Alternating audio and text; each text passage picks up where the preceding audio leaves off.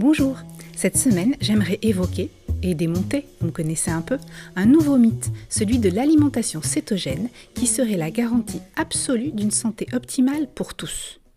Je m'appelle Sophie Gironi, je suis coach en nutrition et vous écoutez Autour d'un café gras, mon podcast dédié à la nutrition en général et aux alimentations réduites en glucides en particulier. Beaucoup d'adeptes du régime keto en vantent les bénéfices pour la santé. Et c'est indéniable, les alimentations réduites en glucides sont connues et reconnues scientifiquement pour leurs nombreux bienfaits. Oui, les alimentations réduites en glucides contribuent à une meilleure santé métabolique en permettant de réguler la glycémie et de réduire la résistance à l'insuline, dont on sait aujourd'hui qu'elle est au cœur de nombreuses pathologies. Oui, les alimentations réduites en glucides permettent de réduire l'inflammation et donc les pathologies associées en contribuant d'une part à évincer les aliments inflammatoires et en favorisant par ailleurs la sécrétion de cétones réputées anti-inflammatoires. Oui, les alimentations réduites en glucides permettent de perdre du poids, de récupérer une énergie d'enfer, d'inverser un diabète, de réduire, voire de faire disparaître une stéatose hépatique et peuvent contribuer à la prévention de certains cancers. Mais non, la santé ne se résume pas à être en cétose. Penser que la santé se résume à un taux de cétonémie optimal ouvre la porte à des comportements aberrants et délétères. La santé repose sur de nombreux piliers. L'alimentation en est un, et oui, clairement, adopter une alimentation la plus saine possible, exempte de produits transformés et la mieux adaptée possible à son métabolisme est déjà énorme. Dans ce cadre, il est important de comprendre que la qualité de l'alimentation est bien plus importante que le simple fait d'atteindre la cétose nutritionnelle. Prendre des cétones exogènes ou se nourrir de barres low carb au prétexte que ça rentre dans vos macros, ce n'est pas une démarche santé mais une démarche régime à court terme. Il est essentiel d'apporter à son corps les nutriments dont il a besoin pour fonctionner à long terme, mais je vous en ai déjà parlé dans un épisode précédent où j'évoquais la densité nutritionnelle, et ce n'est pas le sujet de cet épisode. Le sujet de cet épisode, c'est de comprendre qu'au-delà de l'alimentation, la santé repose sur une hygiène de vie globale, dont notamment un sommeil de qualité, une activité physique régulière, une bonne exposition à la lumière du jour, une connexion fréquente à la nature et aux autres. Ça a l'air bateau dit comme ça, mais ces facteurs sont essentiels.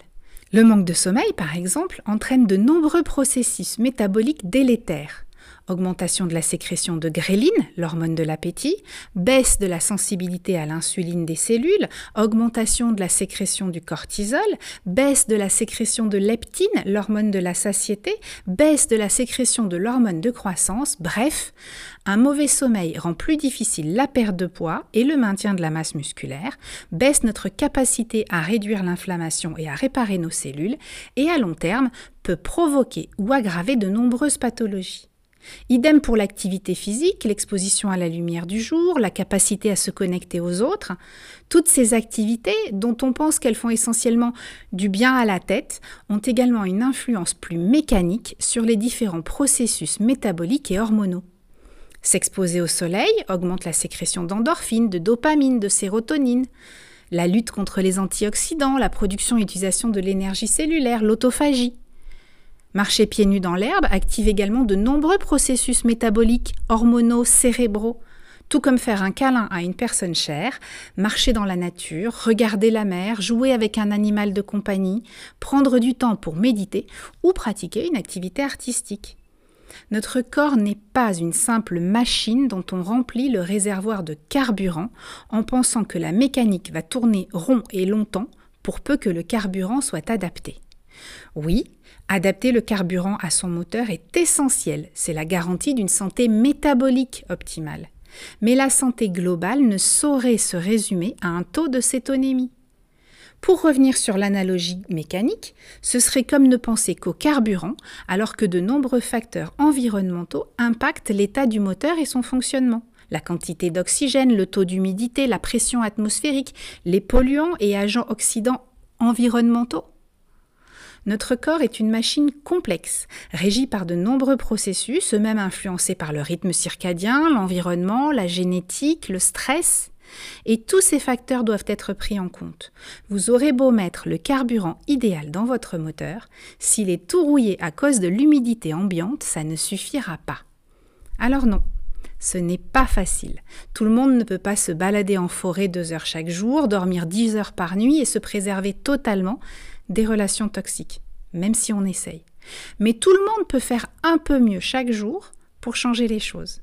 Faire deux fois le tour du pâté de maison à pied en allant acheter le journal, aller manger dans le parc voisin au lieu de manger dans la salle de repos sans fenêtre, prendre cinq minutes pour appeler une amie, décider de limiter son exposition à la lumière bleue en n'emmenant pas son téléphone dans la chambre.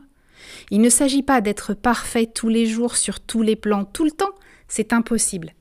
Mais en vous fixant de petits challenges chaque jour, en prenant de nouvelles habitudes plus saines, vous contribuez à une meilleure santé future, petit pas après petit pas. Et je vous assure, votre vous de dans 30 ans vous en sera grandement reconnaissant. C'est la fin de cet épisode. J'ai été ravie de vous retrouver autour d'un café gras. N'hésitez pas à vous abonner au podcast pour être informé de la mise en ligne d'un prochain épisode et merci pour votre écoute.